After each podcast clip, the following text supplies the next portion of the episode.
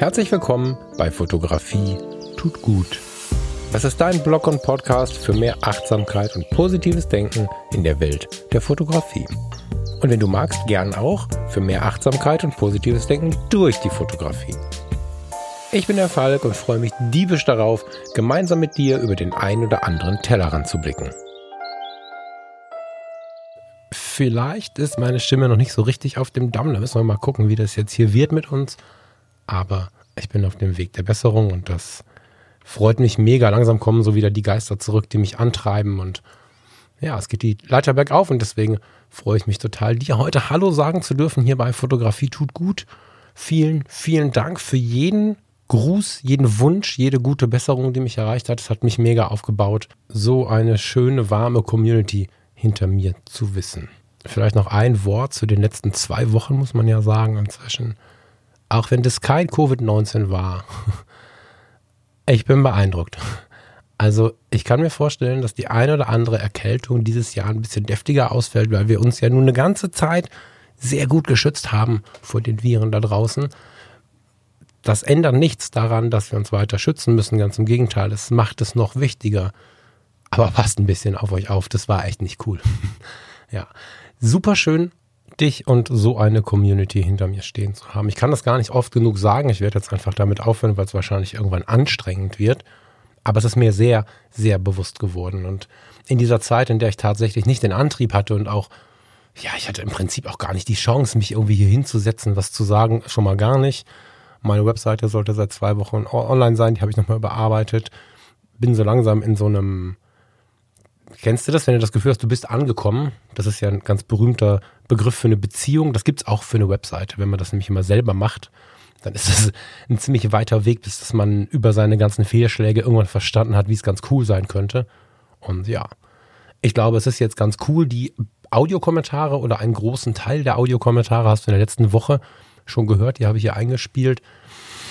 Jetzt hoffe ich, dass das dann im Laufe der nun kommende Woche alles fertig wird. Nun, ich saß also viel im Bett rum, auf dem Bett rum, vorm Bett rum, auf dem Boden rum und musste irgendwie schauen, klarzukommen.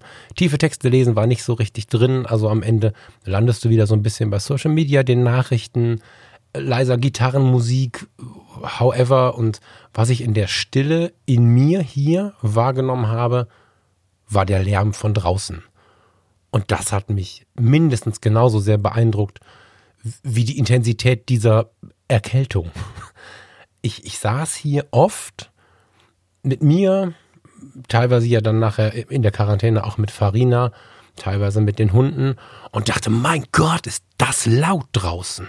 Wie kann das da draußen so laut sein? Und ich meine nicht den Lärm durchs Fenster, der hält sich hier im Wohngebiet nah am Waldrand wirklich in Grenzen, sondern ich meinte die Welt.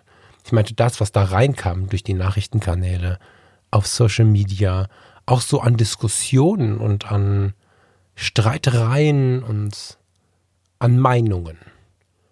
Ich habe da schon, schon mal drüber gesprochen mit dem Steffen im Mindclass Podcast, dass ich mir gar nicht so sicher bin, wie gut es ist, wenn jeder einzelne Mensch eine so laute Meinung hat, dass er jeden, der von dieser Meinung abweicht, versucht zu sich zu ziehen und anzuschreien und anzufeinden und mit dem Kopf zu schütteln und abzuwerten und so. Gewisse Radikale schließe ich da jetzt mal aus aus dem Kommentar. Das sollte, glaube ich, klar sein. Aber es ist wirklich laut gerade. Die Politik bietet uns national wie international unglaublich viel Stoff, uns aufzuregen. Oder sind wir das dann doch? Ich überlege da viel dran rum und national fällt mir zum Beispiel auf, dass wir uns über Dinge beschweren, wo andere Länder träumen, diese Dinge erleben zu dürfen. Ich erlebe aber auch international Dinge, die unglaublich beschämend sind. Arte hat, vielleicht findest du es noch in der Mediathek, ich glaube in der vergangenen Woche eine Sommerreise unternommen. Das ähm, heißt, also die Sendung heißt auch Sommerreise Südamerika in dieser Reportage sehen wir, wie unfassbar schlecht es den Menschen in anderen Teilen der Welt geht. Beispielhaft für viele andere Teile auch. Es ist ja nicht nur Mittel- und Südamerika, was so leidet, sondern es sind fast alle außer wir. Und wo wir gerade hinrutschen, werden wir sehen. Ich bin heute, ich ähm, gucke mal gerade kurz hier, den 2. Oktober haben wir heute. Ich bin mir nicht so sicher, wie lange das noch gut geht, aber ich will auch nicht schwarz malen, ganz im Gegenteil. Ich glaube, dass wir, wenn wir die Lautstärke ein bisschen runterdrehen, ganz gut klarkommen können. Dazu brauchen wir aber Zufriedenheit, Besonnenheit und ein bisschen mehr Ruhe. Innere Ruhe. Ich habe kürzlich darüber gesprochen, was ist mit dem Frieden, was ist mit diesem kleinsten gemeinsamen Nenner, was ist mit Zufriedenheit, ja? Also, was eint uns alle? Die, die wir schreien, die, die wir leise sind, die, die wir diskutieren. Am Ende wollen wir doch nur zufrieden sein. Und zufrieden ist ja, also zum Frieden hin, ist ja die Beschreibung schon quasi für einen Weg. Also der Weg wird uns schon im Namen beschrieben, aber oftmals wissen wir es aus Angst und, und Angst, Aggression nicht so richtig zu schätzen und dann fangen wir wieder an zu schreien, zu diskutieren, uns aufzuregen. Das ist echt nicht der Weg. Und hier redet niemand, der als Buddha geboren ist. Ich bin mit dem italienischen Opa geboren und war sehr lange ihm gleich relativ schnell laut und aus der Haut. Und das muss so nicht sein. Das ist uns nicht angeboren, so sind wir halt, gibt es nicht. Und das ist das Temperament und dann ändert man da nichts dran. Damit programmieren wir, dass wir nichts ändern wollen. Wir müssen nicht so schreien. Und wenn wir mal auf die andere Seite gehen, ich, der jetzt hier auf der Matratze saß, du vielleicht, der dazuhörst und auch sagt unter Umständen, eigentlich ist mir hier zu laut, dann können wir natürlich versuchen, unseren eigenen inneren Frieden herzustellen, weil ich glaube, dass wenn wir diesen finden, wir andere auch anstecken. Ich glaube, dass andere Menschen, ich glaube ganz fest daran, dass andere Menschen das wahrnehmen, per Gruß auf der Straße oder sogar im direkten Gespräch und das dann auch wollen. Und dass es immer wieder Einzelne geben wird, die sich davon anstecken lassen. Und wenn wir eine Welt haben von Menschen, die alle ihre eigene Meinung rausbrüllen, sich gegenseitig tot diskutieren, es gibt Menschen, die diskutieren drei Stunden fünf Stunden in Social Media mit dem, der eine andere Meinung hat. Dabei haben wir psychologisch so harte Fronten. Das ist ganz, das ist psychologisch, dass diese Diskussion zu nichts führt. Und ja, dann hört man, ja, aber du kannst es ja nicht so stehen lassen. Ja, aber du brauchst auch nicht all deine Energie in die Negativität schieben, um am Ende nichts gewonnen zu haben. Deine Energie ist aber weg. Und wenn du dann auf die Straße gehst, dann schaust du dein Gegenüber vielleicht nicht mehr entspannt an, dann lächelst du ihn nicht mehr an, dann gibst du nichts mehr dem, der es vielleicht gerade brauchen kann. Und ja, deswegen glaube ich fest daran, dass radikal friedlich zumindest eine Option sein sollte. Dass es eine Option sein sollte, wenn wir merken, uns wird es zu laut, nicht das Fenster aufreißen und schreien, ist hier mal Ruhe. Das führt auch zu nichts.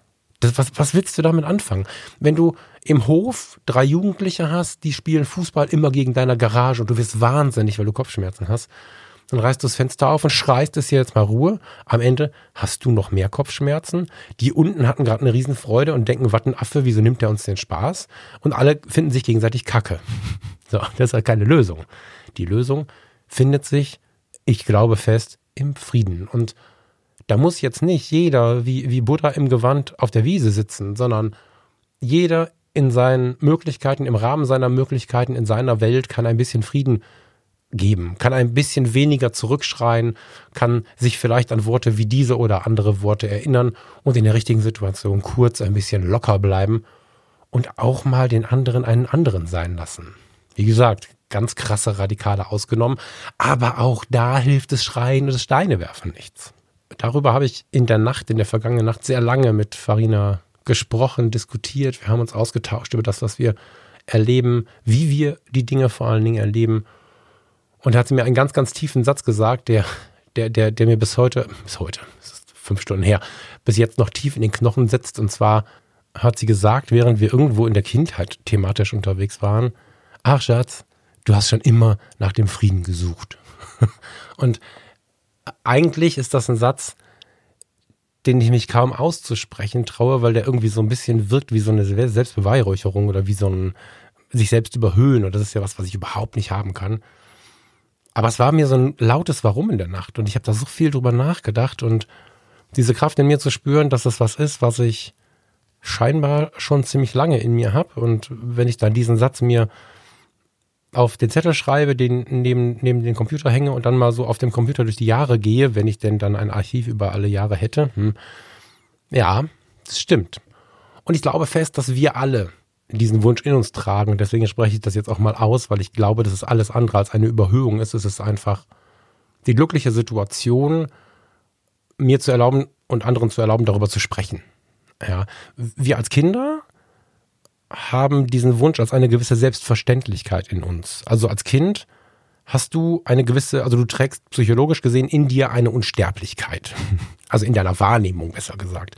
Du gehst als Kind davon aus, dass irgendein Ankerpunkt, den du dir selbst gesetzt hast, immer wieder passieren wird. Du bist ja noch ein Kind, dir passiert nichts. Die Erwachsenen passen auf dich auf, die Eltern passen auf dich auf. Vielleicht hast du größere Geschwister, die auf dich aufpassen. Oder ein Haustier, was auf dich aufpasst. Und ja, ich, ich als Kind habe immer diesen Anker gehabt, dass ich abends auf jeden Fall wieder gemütlich im Bett liegen werde. Also wenn ich nicht mal im Wald verlaufen habe, ich bin jetzt 42, wir waren noch viel im Wald und habe es nicht geschafft, pünktlich nach Hause zu kommen und es wurde vielleicht dunkel. Geh mal als sechs, sieben, achtjähriger durch einen dunklen Wald. Das war nicht cool. Aber ich war mir sicher, mit meinem Stock in der Hand, den ich fest um, umklammert habe, gleich liege ich wieder im Bett wie jeden Abend und dann sagt mir meine Mutter und mein Vater, gute Nacht. Und bei anderen kann es vielleicht das Mittagessen sein, die Bimmel, die die Mutter klingelt und die Kinder kommen zum Essen, oder es kann das Abendessen sein, das Frühstück, es kann die Hunderunde sein, die man vielleicht immer mit einem Elternteil morgens gegangen ist als Kind.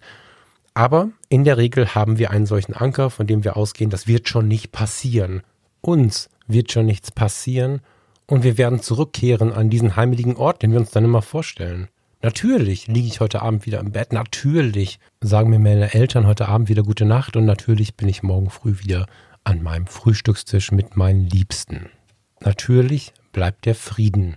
Und irgendwann verlieren wir diese Unsterblichkeit. Das sind große Verletzungen, Schmerzmomente, ein Einfluss von Realität, der so diese, ja, den Weihnachtsmann gibt's halt nicht und den Osterhasen auch nicht.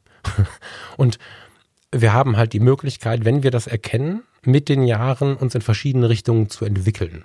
Und nicht selten entwickeln wir uns so ein bisschen hyperrealistisch. Also wir entwickeln uns so ein bisschen weg von der Poesie, ein bisschen weg von der Träumerei. Ein Träumer gilt ja auch als nicht so leistungsfähig. Und es gibt gesellschaftlich so ein paar, in meinen Augen ein paar Probleme, die dazu führen, dass wir dazu erzogen werden, diesen Wunsch nach dem inneren Frieden, also diesen verlorenen inneren Frieden weil diese, diese Unsterblichkeit weg ist, nicht in einen Wunsch umzuwandeln. Ja, also du gehst davon aus, es kann nichts passieren, du wirst schon wieder in deinem Bett liegen am Abend, dann passiert irgendwas, was Schlimmes, in deiner Bewertung was Schlimmes. So. Und dann ist diese Unsterblichkeitssicherheit weg. Und dann kannst du frustriert sein und hyperrealistisch wahrnehmen, ich kann immer sterben, jeden Tag sterben, alles ist schlimm. So. Oder du kannst das Ganze zu einem Wunsch umbauen. Und spätestens, wenn du das nicht tust, tust du das aber unterbewusst. Und danach können wir alle suchen. Wir können alle suchen, wo denn in uns dieser Wunsch nach Frieden, nach Ruhe ist. Ob wir jetzt dem Falk zuhören und denken, boah, was labert der da, der geht mir auf den Sack, ich will raus, Demo machen, keine Ahnung, so. Ja, das, das kann ich machen und voll in meinem Wust sagen, oh. Und trotzdem kannst du, wenn, ich wüsste jetzt nicht, warum man eine Viertelstunde mir zuhören sollte, wenn man das denkt. Aber das gibt's, das weiß ich. Und wenn du es gerade kacke findest, was ich hier rede, dann ist in dir auch was, was nach Frieden ruft. Vielleicht ist es ein bisschen lauter oben drüber, so dass das schwer zu finden ist. Stille Wasser sind aber tief und das hat nicht nur die eine Bedeutung, an der wir uns manchmal vergnügen, sondern das Ding hat eine ganze Menge Bedeutung und diesen inneren Frieden, diesen Wunsch nach dem inneren Frieden wieder lauter rauszulassen, bringt auch äußeren Frieden. Da bin ich mir absolut sicher. Und, wie soll das anders sein, bei dieser Suche nach dem inneren Frieden hilft mir persönlich unser kleinster gemeinsamer Nenner hier im Podcast, nämlich die Fotografie. Und wie ich die Fotografie einsetze, auf welchem Weg ich mich begebe, um ein bisschen mehr im inneren Frieden zu leben, ohne aber das Leben direkt von mir zu schieben, ohne mich abzuspalten. Ich kann ja auch im inneren Frieden auf die Demo gehen. Ne? Ich habe ja gerade so ein bisschen gerantet. Es gibt ja auch Friedensdemos und 10.000 Menschen mit einer Kerze in der Hand sind ganz schön, sind ein ganz schön mächtiges Bild. Das ist nämlich spürbar. Aber bevor ich da tiefer reingehe, möchte ich dich über einladen, mit mir ein Lied zu hören, was mir immer unglaublich viel weiterhilft. Ich habe es live gehört, ein paar Mal auch schon. Ich bin sehr dankbar für die Anteile dessen, die ich in meiner Kindheit erleben durfte. Ich glaube aber auch, oder gerade wenn man das so nicht erlebt hat, ist es ein super schöner Richtungsstrahl, wenn man sich dieses Lied mal bis zum Ende, in der Playlist läuft es bis zum Ende bei Spotify, wenn man sich dieses Lied mal bis zum Ende angehört hat, ist es ein schöner Leuchtstrahl für das, wie man mit seinen Kindern umgehen möchte oder vielleicht auch mit seinen Mitmenschen einfach umgehen möchte. Ein sehr, sehr berührendes Lied und es spricht von Liebe, von Frieden, von Zusammenhalt und gerade oder besonders, wenn du diesen Interpreten sonst nicht so gerne hörst oder glaubst, ihn nicht gerne zu hören, lass uns mal zusammen durch den Text gehen. Ich wünsche dir viel Spaß, viel Entspannung mit diesem Lied und freue mich danach wieder ins Thema zu gehen. Jetzt erstmal hören wir aber Zeugnistag von Reinhard May. Ich denke, ich muss so zwölf Jahre alt gewesen sein.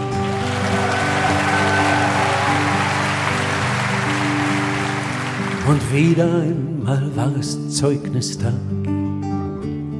Nur diesmal dachte ich, bricht das Schulhaus am Dachgestell ein, als meines weiß und hässlich vor mir lag. Dabei waren meine Hoffnungen keineswegs hochgeschaut.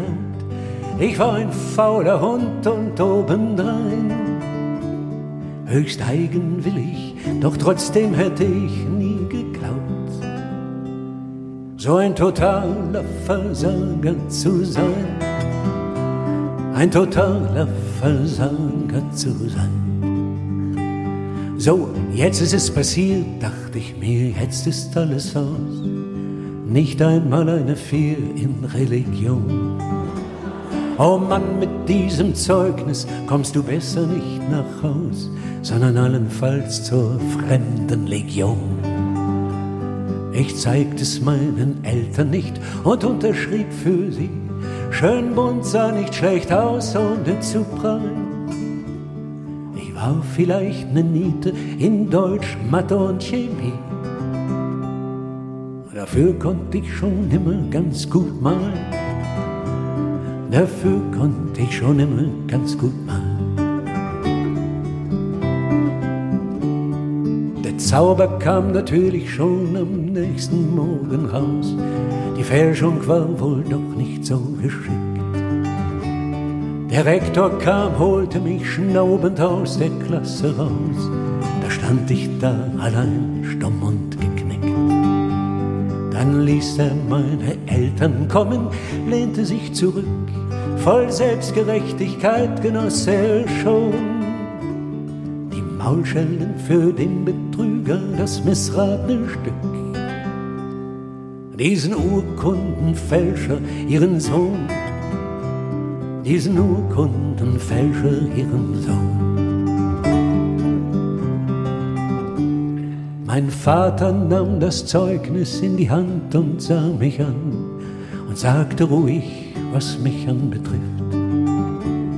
So gibt es nicht die kleinste Spur eines Zweifels daran, dies ist tatsächlich meine Unterschrift. Auch meine Mutter sagte, ja, das sei ihr Namenszug. Gekritzelt zwar, doch müsse man verstehen, dass sie vorher zwei große, schwere Einkaufstaschen trug.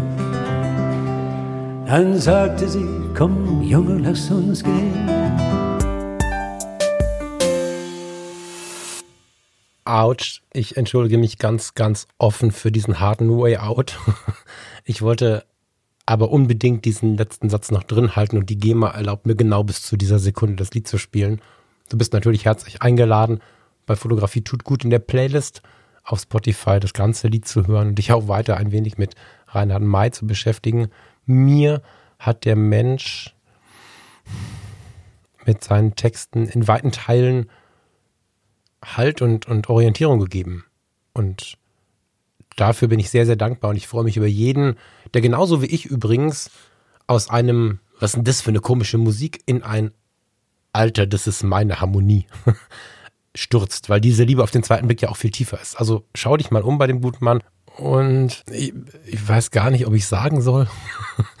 dieser, diesen Menschen zu begegnen, äh, mit ihm ein Getränk zu trinken und vielleicht die Möglichkeit zu haben, ein paar Bilder zu machen, steht schon hm, seit vielen Jahren auf meiner Bucketlist, also auf der Liste der Dinge, die ich gerne tun würde, bevor ich ins Grab gehe oder zumindest kein Augenlicht mehr habe, um zu fotografieren.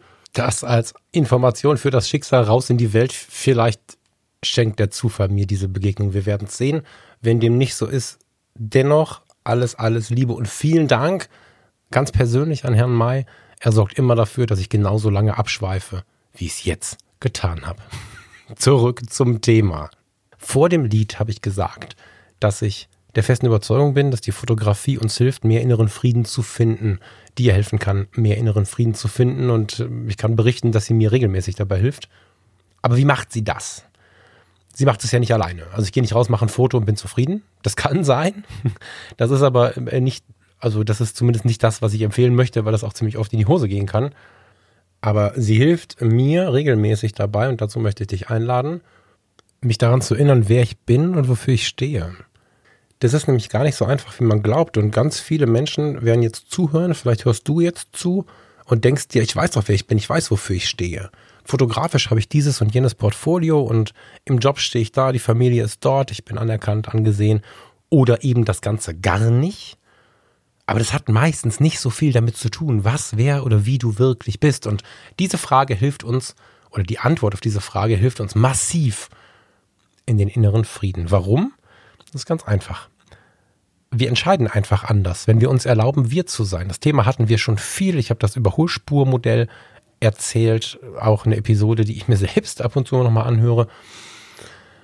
Als kleinen Verweis, es ist ein paar Wochen her, scroll mal im Feed runter ich glaube fest daran, dass du und ich wissen sollten, wer wir sind. Und das liegt daran, gerade jetzt, vielleicht gehen wir auf unser Thema heute, also wenn wir uns inneren Frieden wünschen, mit der Lautstärke von außen besser umgehen zu können, wenn wir uns das wünschen, dann ist es sehr, sehr schlau zu beleuchten, was stört uns, was ist das für eine Lautstärke und was macht es mit uns. Ja, da kommen Fakten, aber auch Lügen, aber auch erschreckende äh, Nachrichten von Seiten der Politik rein. Wie wir die verarbeiten, ob das wirklich so ist, ist noch eine ganz andere Frage. Oftmals äh, erleben wir als bedrohlich, was ein anderer als bedrohlich beschrieben hat. Darum soll es aber nicht gehen. Wir erleben, ob zu Recht oder zu Unrecht, Druck von außen. In der Soziologie, naja, im weitesten Sinne Social Media zum Beispiel, ist gerade sehr, sehr rau. Es gibt unfassbar viele ja, Trigger, die schreibst du in deinen Facebook-Feed, drückst auf Enter und hast ein Problem. Es gibt unglaublich viele Sachen, die du nicht sagen darfst, unabhängig davon, wie du sie meinst. Und wenn du sie sagst, um danach zu erklären, warum du sie gerade gesagt hast, ist die Wahrscheinlichkeit relativ hoch, dass das danach niemand mehr hört und dass dann schon ein Shitstorm losläuft. Ja, das ist ein Druck von außen. Das ist, wie ich finde, auch ein Problem in unserer Gesellschaft, dass wir immer mehr den anderen anschreien, bevor wir zu Ende zugehört haben, dass wir so viele No-Gos in unser Leben übernommen haben, dass eigentlich eine vernünftige Kommunikation miteinander, gerade in etwas äh, unterschiedlich verlaufenden äh, Themensträngen oder Meinungen besser gesagt, überhaupt nicht mehr möglich ist. Und, und in diesem ganzen Drama, wenn wir uns davon angefasst fühlen, ne, das setze ich jetzt gerade voraus, versuchen wir dann irgendwann unseren Weg zu finden, der uns nicht ganz so weh tut. Und dann passiert es, dass in den Themen, in denen vielleicht die Rufe nicht so laut sind, wir total, weil der Widerstand nicht so, nicht so stark ist oder der nötige Widerstand nicht so stark ist, mitschwimmen. Also der Widerstand in uns ist nicht so stark. Das heißt, wir, wir machen Dinge, die uns vielleicht gar nicht liegen. Aber das wissen wir gar nicht. Wir sind unzufrieden, ohne zu wissen, warum wir unzufrieden sind. In den Coaching-Prozessen ist genau das immer wieder das große Thema. Es geht mir irgendwie nicht so gut.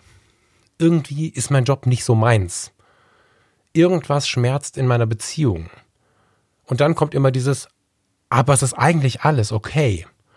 Und den Job, die Beziehung, die, das Hobby, was auch immer, kann man super retten, wenn man sich dann auf die richtige Suche macht. Was ist hier eigentlich das Problem? Wir erlauben uns, wir gehen mal jetzt in ein Thema, was nicht um Leben oder Tod geht oder um Liebe oder Nicht-Liebe, sondern wir gehen mal in unser Equipment, die Fotografie. Wir, na, ich, also es ist ja schon eine Frage des Verhältnisses, womit wir fotografieren. Es gibt zwar immer wieder den Satz, ist mir völlig egal, was ich hier benutze, Mm, ich vertrete trotzdem die These, dass 80 Prozent von uns, ja, das, doch, das 80 Prozent möchte ich mal als Zahl wählen, schon ein Verhältnis zu ihrem Equipment haben.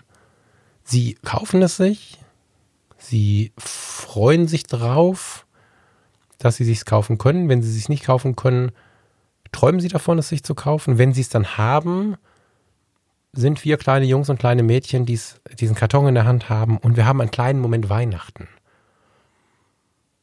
Aber die Frage davor ist ja immer die Frage, was kaufen wir jetzt? Und in dem Geschrei zu den großen Themen ist es oft so, dass wir bei diesen kleinen Themen unser Umfeld fragen. Wir fragen unsere Freunde, unsere Fotografiekumpels, den Verkäufer, was auch immer, was soll ich mir denn jetzt kaufen? Und wir glauben, wahrscheinlich fast alle, dass wir die richtige Entscheidung treffen wollen, dass wir deswegen nach außen gehen. Häufig ist es aber nicht der Wunsch nach dem, nach der besten Option, sondern es ist so ein bisschen ein mangelndes Vertrauen, was durch diese Unsicherheit, durch dieses, diesen Lautstärkepegel hervorgerufen wird. Wir wissen nicht mehr so richtig, woran sollen wir uns orientieren? Was ist denn jetzt gut, was ist nicht gut? Und wir suchen dann das, was uns, Achtung, tut jetzt ein bisschen weh, die beste Außenwirkung gibt womit man uns am besten wahrnimmt, am, am meisten mag, weil wir dann im Kleinen Anerkennung bekommen. Immer wieder zu beobachten, nicht einfach sich das selbst einzugestehen und Achtung, natürlich gibt es den, der super gerne Pixel-Pieper ist und super gerne auf den letzten Prozent Leistung schaut. Den meine ich nicht. Also bevor du jetzt auf die Barrikaden gehst, die Sony Alpha 9 Mark II ist, glaube ich, gerade draußen, ist eine der geilsten Kameras, wie vielleicht auch die neue EOS 5D, äh, Quatsch, die kleine Zeitreise, sorry, die neue EOS R5 eine unglaublich geile Kamera ist. Aber viele von uns folgen dem, der das so schön begründet, ohne dass es vielleicht uns selbst entspricht. Und das wieder wahrzunehmen, uns wieder zu erlauben, was wir uns wirklich wünschen. Das ist das, was ich mir wünsche, von, von mir immer wieder. Manchmal klappt es, manchmal nicht. Von dir, wozu ich dich einladen möchte. Und dazu können wir vielleicht mal kurz auf dieses Thema Liebe zum Gerät blicken. So, ja. Also wenn wir vom Lottogewinn träumen oder von einem riesigen Auftrag oder von was auch immer, dann sind wir oft geneigt, äh, Ferrari, Porsche, hm, und das sind auch meistens nicht unsere eigenen Wünsche. Da, da, das, das ist nicht so. Und ich habe mich jetzt in diesem in dieser Matratzenzeit sehr damit auseinandergesetzt. Und bei mir ist es zum Beispiel dieser Tage so, wenn du mir, wenn du mir 20.000 Euro gibst, dann werde ich mir einen Dacia und eine Leica kaufen. Und das ist eine Liebesentscheidung. Das ist nicht Vernunft. Ja, ein Dacia ist weit nicht das beste Auto. Ein, ein kleiner Dacia Sandero, jetzt irgendwie Anfang des nächsten Jahres kommt ein neuer.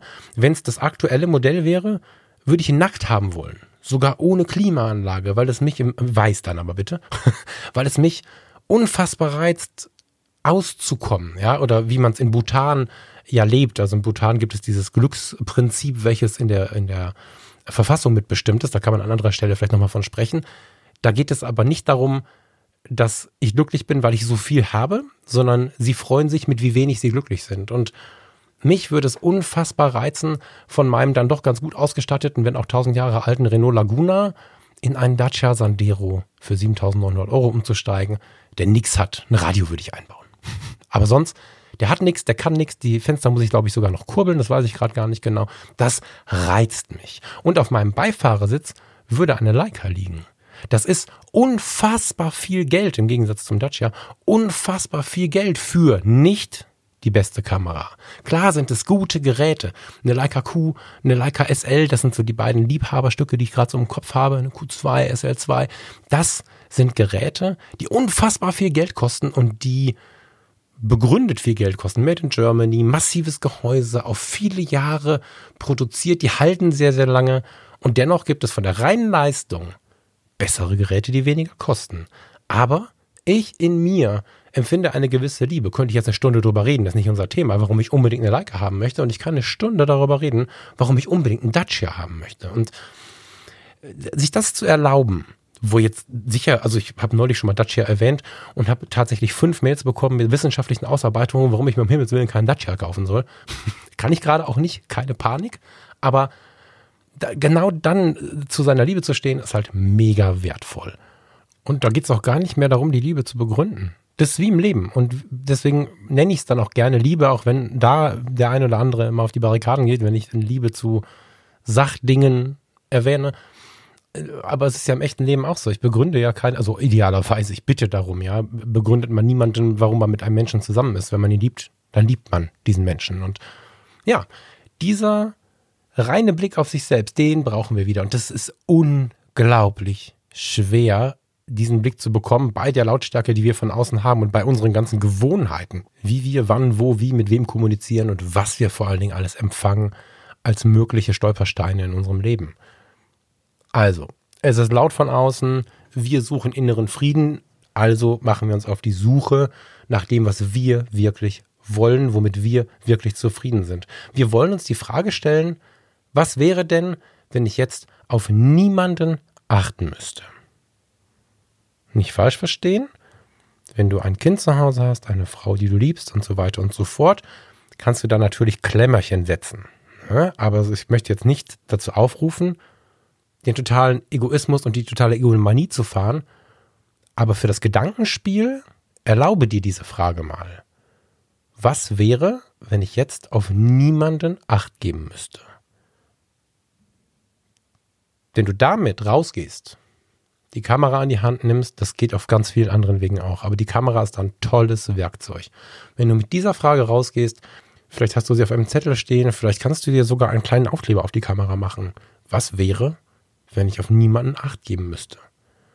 Da geht es nicht um Gemeinheit. Das ist in dir drin, dass du niemandem wehtun möchtest. Es geht nicht darum, deinen Vorteil so sehr auszureizen, bis andere weinend daneben liegen. Alles das wirst du innerlich reinen Herzens gar nicht wollen.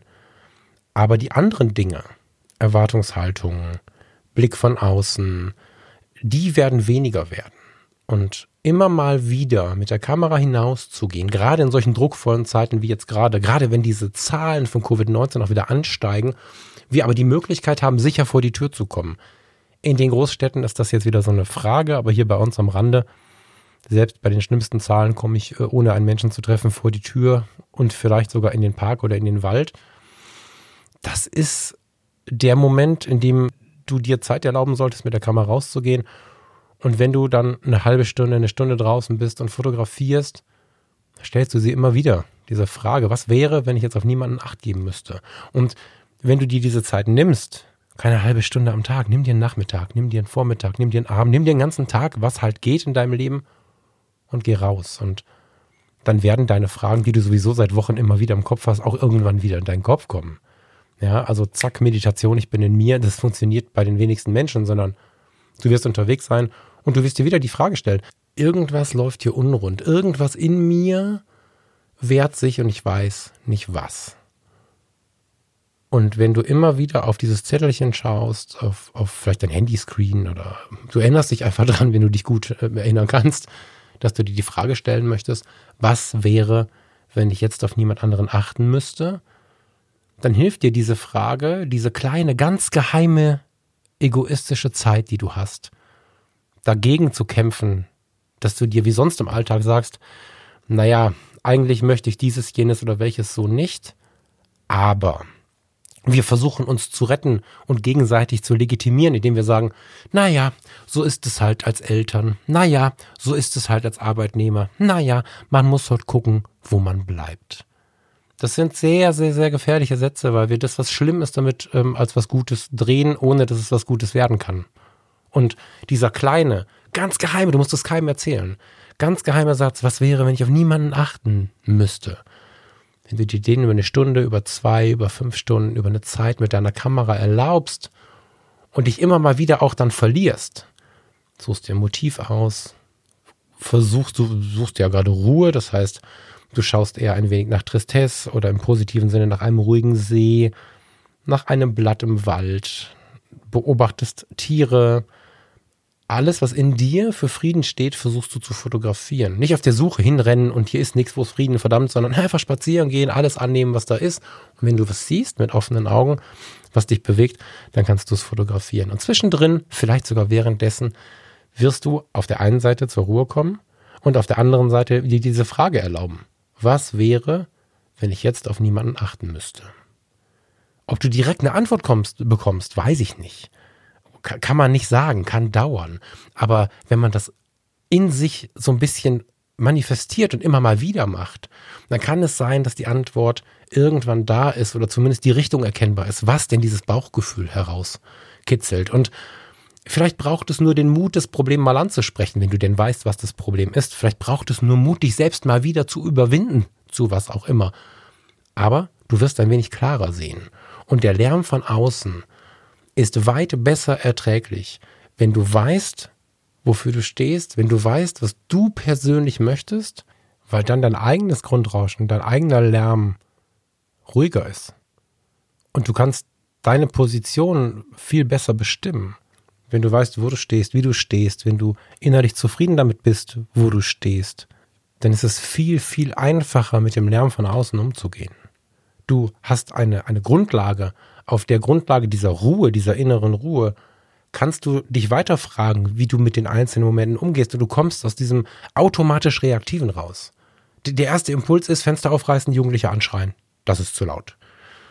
Wenn du dich viel mit dir beschäftigt hast und gelernt hast oder mit der Zeit lernst, dir diese Frage zu stellen, was möchte ich eigentlich, dann bist du in der Lage, gut auszufiltern, wann du vielleicht auch mal sitzen bleibst. Und wenn du für dich festgestellt hast, okay, in den ersten 20 Minuten in diesem Podcast hatte der Falk völlig recht, eigentlich möchte ich ja nur Frieden haben. Eigentlich suche ich nur meinen mein, mein Trigger aus der Kindheit oder meinen Anker aus der Kindheit, dass ich abends wieder in meinem Bett liegen möchte. Ich, mehr möchte ich gar nicht. Und bis jetzt habe ich gedacht, ich erreiche diesen Weg durch Zurückschreien oder bis jetzt habe ich gedacht, ich erreiche diesen Weg, indem ich mit diesem Geschrei möglichst gut umgehe, weiter diskutiere, die Welt verändere, indem ich fünf Stunden bei Facebook diskutiere. Und vielleicht stehst du dann, wenn du gelernt hast, auf dich selbst zu achten, irgendwann dazu, dass du eigentlich mit innerem Frieden gegen den äußeren Kampf äh, kämpfen möchtest, indem du rausgehst und die Leute anlächelst. Nicht, wenn sie schreien, anlächeln, dann kriegst du den Stein vom Kopf. Ne? Also ich möchte äh, solche Bilder, die dann manchmal beim Hörer entstehen, da auslöschen. Darum geht's mir nicht, sondern es geht mir darum, dass du versuchst im Kleinen der alten Dame, die gerade einsam ist, die fünf Minuten zu schenken an der Bushaltestelle, über ihre Diagnosen zu sprechen oder über das Wetter. Ich möchte, dass du vielleicht, wenn du irgendwen was sagen hörst, was dich eigentlich empört, trotzdem erstmal zu Ende hörst, was denn da los ist und vielleicht dir Pers Perspektiven Blicke erlaubst, verschiedene Perspektiven erlaubst. Warum hat er das gesagt? Lasst uns ein bisschen friedlicher miteinander werden. Das ist ein Aufruf, den wiederhole ich tatsächlich mit sehr viel Leidenschaft immer und immer wieder. Der Weg dahin ist die innere Ruhe, die innere Zufriedenheit und vor allen Dingen das Erkennen von dem, was man wirklich möchte oder auch nicht möchte. Vielleicht ein schöner Vergleich, den ich auf ähm, Jamaika, ich habe das ein paar Mal schon erwähnt, das Gespräch, ich mache es trotzdem nochmal. Ich habe auf Jamaika einen jungen Rastafari kennengelernt. Wir saßen auf so einer abgebrochenen Palme und er brachte mir eine Kokosnuss mit Rum mit. Und wir hatten ein super anregendes Gespräch. Der wollte mir nichts verkaufen, der wollte einfach mit mir Zeit verbringen. Und es war großartig. Und wir unterhielten uns über Deutschland. Er war ein paar Jahre in Deutschland zuvor und war total fasziniert davon, dass wir eigene Sendungen haben, die uns erklären, was unser Recht ist. Und er erklärte mir, dass er nicht verstanden habe, warum alle Menschen ihr Recht haben wollen, obwohl sie gar keinen Schmerz mit diesem in Anführungsstrichen Unrecht haben. Heißt, wir sind es oft gewohnt, Dinge zu wollen und mit Dingen unzufrieden zu sein, die uns persönlich gar nicht tangieren. Wir wollen um alles eine Meinung haben und wenn wir noch nie darüber nachgedacht haben, ob jemand ein Foto von uns, ein Bild eines Amselpärchens, was wir fotografiert haben, das ist jetzt völlig fiktiv, ne? aber wir haben ein Amselpärchen fotografiert. Gibt es Amselpärchen in der Natur beieinander? Naja, also jedenfalls haben wir, haben wir einen Vogel fotografiert und irgendein zoologischer Fachhandel hat jetzt äh, mangels rechtlichem Wissen dieses Foto auf seiner Webseite. So, Rechtsklick runterladen, fertig. Viele von uns, Hand aufs Herz, regen sich erstmal auf. Das ist mein Bild geklaut. Wir hätten dieses Foto von diesem Amselpärchen, was es vielleicht gar nicht gibt, also wir hätten dieses Vogelfoto niemals verkauft. Wir hätten es niemals zu Geld gemacht. Aber es ist ja unseres und dann rebellieren wir schon, weil es ist ja unser Recht. Und das ist genau das Problem, was ich meinte. Und darüber haben wir ganz lange gesprochen auf Jamaika, weil er sagte, wir müssen mehr fühlen. Ja, wir müssen mehr fühlen, was passiert und nicht immer nur theoretisch darüber nachdenken. Das Gesetzesbuch hilft uns nicht beim Wohlfühlen, sondern das muss aus uns selber herauskommen. Und ich behaupte, fast jeder, der gerade zuhört, wird, wenn er darüber nachdenkt, ein Bilderklau nicht unbedingt als die große Verletzung wahrnehmen, wenn er in sich reinspürt. Natürlich sollen keine Unternehmen Geld damit machen, dass sie unsere Bilder verkaufen und so weiter und so fort. Das ist nicht die Frage. Aber die meisten Bilder, die gestohlen werden, hatten gar keine Verwendung für einen selbst. Und die meisten Bilder führen zu einer maximalen Empörung, weil es passiert ist. Ohne zu fragen, warum, ohne zu hinterfragen, ob jemand das wusste oder nicht, ohne das Unternehmen oder den Einzelnen anzuschauen, warum es so ist. Wir empören uns und wenn man dann fragt, aber sag mal, ganz ehrlich, ne, jetzt lag äh, in der Foto-Community dieses Bild von dieser Amsel oder diesen zwei Amseln äh, auf Platz 72 und alle paar Monate hat noch mal einer drauf geguckt und du erinnerst dich auch an was Schönes. Ist es nicht eigentlich schön, das zu teilen? Ist es nicht vielleicht schön, bevor ich mich empöre oder irgendwelche, es gibt solche Dienste, die kannst du beauftragen, solche Duplikate zu finden und dann kannst du da direkt Geld verlangen und so. Wäre es nicht eigentlich schöner, denen zu schreiben, mal zu fragen? So, wenn das der Stolz jetzt ist, ne? Also ich kann mir vorstellen, dass jetzt noch der eine oder andere hier sitzt und sagt, nee, Falk, mich stört es wirklich. Dann stelle ich mir die Frage, ist es vielleicht Stolz? Und der Stolz ist völlig in Ordnung. Wir haben oftmals viel zu wenig Stolz. Wenn es Stolz ist, können wir aber auch anrufen und sagen, hallo, ich bin Fotograf. Dieses Foto ist meins. Erklärt mir doch mal, warum ihr es verwendet habt. Und wenn Sie uns vielleicht sagen, dass es das schönste Foto war, was Sie in drei Stunden Suche gefunden haben, um Himmels Willen aber gar nicht wollten, dass ich jetzt sauer bin, dann findet man doch eine Lösung. Die muss gar nicht Geld sein. Und wenn es nur die Tatsache ist, dass ich mir vor Augen führe, dass der kleine zoologische Fachhandel, der im Moment ja auch ein bisschen zu knapsen hat, das Bild am schönsten fand von allen, ja, dann, dann ist es was Schönes für unseren Stolz. Also Stolz können wir auch umlenken. Wir ähm, Deutschen, oh, ich rente ganz schön auf den Deutschen rum. Ne? Also nimm es nicht so genau bitte. Ja, aber wir haben in unseren Breitengarten ein Stolzproblem. Auf der einen Seite empören wir uns sehr, wenn es uns an den Stolz geht, zum Beispiel beim Bilderklau.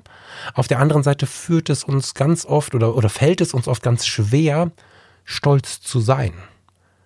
Die Menschen, die ich in Mittelamerika getroffen habe, waren so stolz für ihren Job als Taxifahrer? Was haben sie ihr Auto gepflegt für ihren Job als Guide, als Fremdenführer? Sie hatten so viele Dinge, auf die sie so unglaublich stolz sind. Wenn ich über die Fotokina gehe und der vierte Hörer kommt und sagt, boah, danke, da wäre ich schon rot. Anstatt scheiß nochmal stolz zu sein. Das, das geht an mir nicht vorbei. Wir, irgendein Problem mit Stolz haben wir. Wir haben dieser Tage hier einen Bericht gesehen über, über, über einen Rettungsdienst und ich habe mich die, ich habe mir die Frage gestellt, warum bin ich eigentlich nicht stolz auf diese zehn Jahre in der Notfallrettung? Das waren krasse Jahre und irgendwie muss es doch möglich sein, sich diesen Stolz zu erlauben. Ne? Also auf der einen Seite sind viele von uns nicht stolz, weil wir irgendwann in diesem Leben oft in der Schule oder auch im Elternhaus gelernt haben, ja, das ist ganz schön, aber es geht noch mehr. so. Und das, das, ist nicht cool. Ja, also man, man, schaut euch das mal an. Schaut dir das mal an, wenn, wenn, ein, wenn ein Mensch so richtig schön stolz ist. Nicht prollig stolz, schön stolz ist. Stolz auf, sein, auf seine Fähre, die er da fährt, die vielleicht über den Fluss geht und alle zwei Stunden kommt mal einer, will rüber oder so. Das ist wundervoll. Und wir machen teilweise ganz, ganz großartige Jobs ähm, und sind nicht in der Lage, darauf stolz zu sein. Dabei sollte jeder Lkw-Fahrer, jede, jede Reinigungskraft, warum denn äh, Sicherheitskräfte, wir können alle sehr, sehr stolz sein.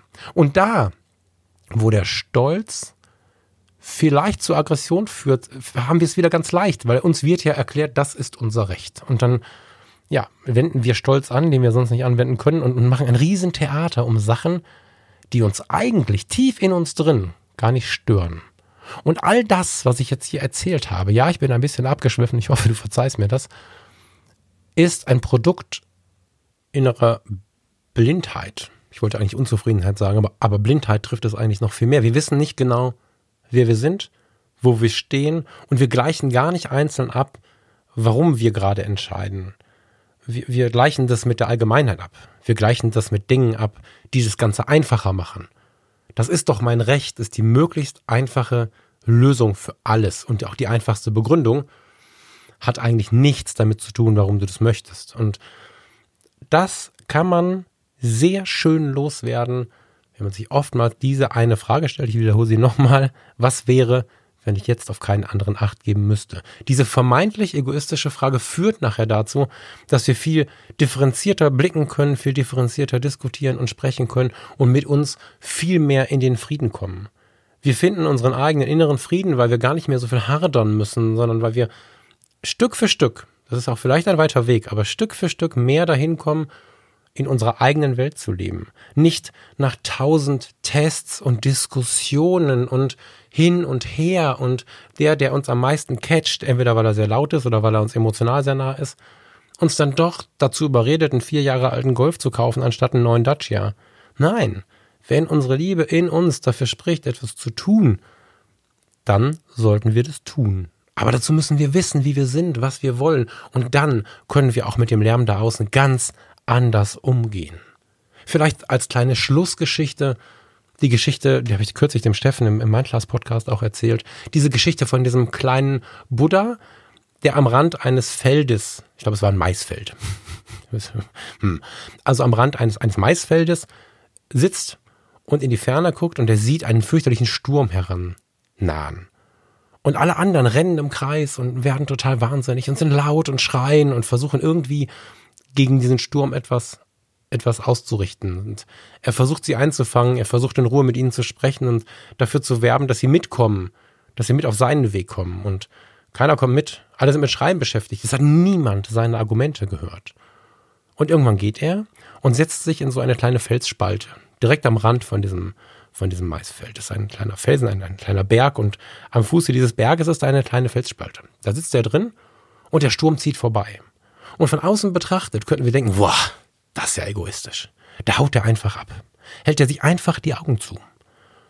Unversehrt, als der Sturm vorbei ist, kommt er raus, sieht, dass drei Viertel des Feldes verloren sind, abgeknickt sind. Niemand hätte was dagegen tun können. Niemand kann diesen Sturm aufhalten.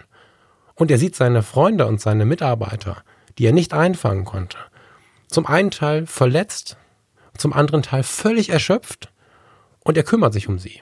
Er ist der Einzige, der sich um sie kümmern kann, weil alle anderen haben sich mit dem Geschrei, Gerenne und mit diesem, ja, lauten, panischen Handeln selbst in Gefahr gebracht, selbst verletzt und sind nicht mehr in der Lage, sich zu helfen oder anderen zu helfen. Und wenn er alle Wunden versorgt hat, ihnen was zu trinken gebracht hat, ihnen was zu essen gekocht hat, dann ist er alleine, um dieses Feld wieder aufzubauen und fängt schon mal an. Alles in einer gewissen Ruhe. Was wäre gewesen, wenn jetzt, hm, ich habe keine Zahl genannt, acht Mitarbeiter Kollegen, Freunde, wie auch immer wir sie benennen wollen, mit an den Rand dieses Felsen gekommen wären, sich da ein bisschen zusammengekauert hätten und diesen Sturm gemeinsam erlebt hätten. Dann hätten sie da eine Bindung, eine, eine innige Bindung miteinander gefunden. Sie haben zusammen etwas durchgestanden. Sie hätten sich in der Angst beistehen können und sie hätten rauskommen können. Es wäre niemand verletzt gewesen. Es wäre niemand dem Schrecken mal, also den Schrecken mal ausgenommen, wäre niemand in dieser Art und Weise erschöpft gewesen und alle hätten sofort angefangen, das, was noch zu retten ist, zu retten. Eine, wie ich finde, total kraftvolle Geschichte für das Zusammenhalten, aber auch für die, ja, ruhige Betrachtung, für die, für die etwas besondere Betrachtung auf die Dinge dieser Welt. Vielleicht auch für eine etwas spätere Verurteilung, weil man weiß ja nicht, kommt da noch was. Viele denken bei der Geschichte am Anfang immer, ey, oh, Falk, pass auf. Also, dass der sich da zurückzieht, finde ich nicht cool. Und am Ende sagen sie auch, krass, stimmt. Das hat allen viel mehr gegeben und deswegen ist es gut, wenn wir uns ab und zu zurückziehen, uns abgleichen mit uns selbst. Wer sind wir? Wofür stehen wir? Damit wir die Kraft haben, anderen zu helfen und für andere da sind, damit wir Frieden, den wir vielleicht in uns selber erstmal suchen mussten, gefunden haben, um ihn weitergeben zu können. Ja. 50 Minuten. Ich wollte eine halbe Stunde aufnehmen. Ich hoffe, das ist okay. Bin immer so ein bisschen hm, knirschig damit, wenn ich dann so sehr überziehe. Aber wenn ich mich so erinnere, was ich hier heute erzählt habe, sollte ich einfach jetzt stolz drauf sein. ich hoffe, es hat dir gut getan. Mir hat es tatsächlich gut getan, weil dieses drüber reden, was ich hier betreibe, nicht zuletzt auch mir was bringt und was Gutes tut.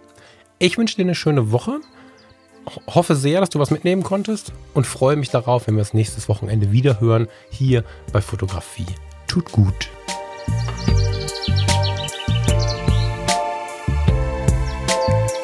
Und bis das soweit ist, besuch doch mal die Foto-Community. Besuch doch mal fotografietutgut.de slash Foto-Community.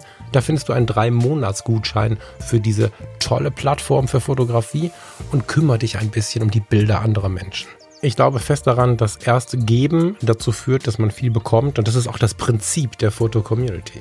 Du hast die Chance, dich mal wieder ausgiebigst mit der Fotografie zu beschäftigen, idealerweise auf einem halbwegs großen Monitor und nicht auf deinem Handy Und wenn du dir die Menschen suchst, die du spannend findest, bei mir im Profil, schaust du, wer bei mir kommentiert hat, schaust dir meine Bilder an und wir beginnen langsam uns gegenseitig unsere Gedanken auszutauschen. Das heißt, du gehst hin, bist neu und suchst dir den oder die aus, die du bei mir gefunden hast oder mich aus und schreibst deine Gedanken zu den Fotografien, die du findest. Machst dir einen Kaffee, machst dir einen Tee, setzt dich hin und schaust es dir in Ruhe an und schreibst du, was das Bild mit dir macht. Das machst du eine Zeit lang und die Leute werden aufmerksam auf dich und sehen, hey, guck mal, das ist ja total nett, der hat sich mit meinem Bild beschäftigt. Und so wächst langsam eine kleine Clique an Menschen, die miteinander ganz gut kann und die sich gegenseitig die Gedanken zu ihren Bildern erzählen. In der Fotocommunity ist alles unterwegs vom Katzenfotograf, das ist ein gemeines Bild, ne? aber von dem, der irgendwie alles fotografiert, weil er Spaß dran hat, bis hin zum Profi. Es dürfen alle Bilder Bilder sein. Die Fotocommunity entscheidet nicht für andere, was gut ist oder was nicht gut ist. Das heißt, eine Zensur wegen Qualität oder so gibt es nicht. Und das macht es auch so interessant, wie ich finde. Ich wünsche dir viel Spaß, wenn du Lust hast, da mal vorbeizuschauen. Ansonsten freue ich mich natürlich, dich nächste Woche hier wieder zu hören, hier bei Fotografie. Tut gut. Mach's gut. Ciao, ciao.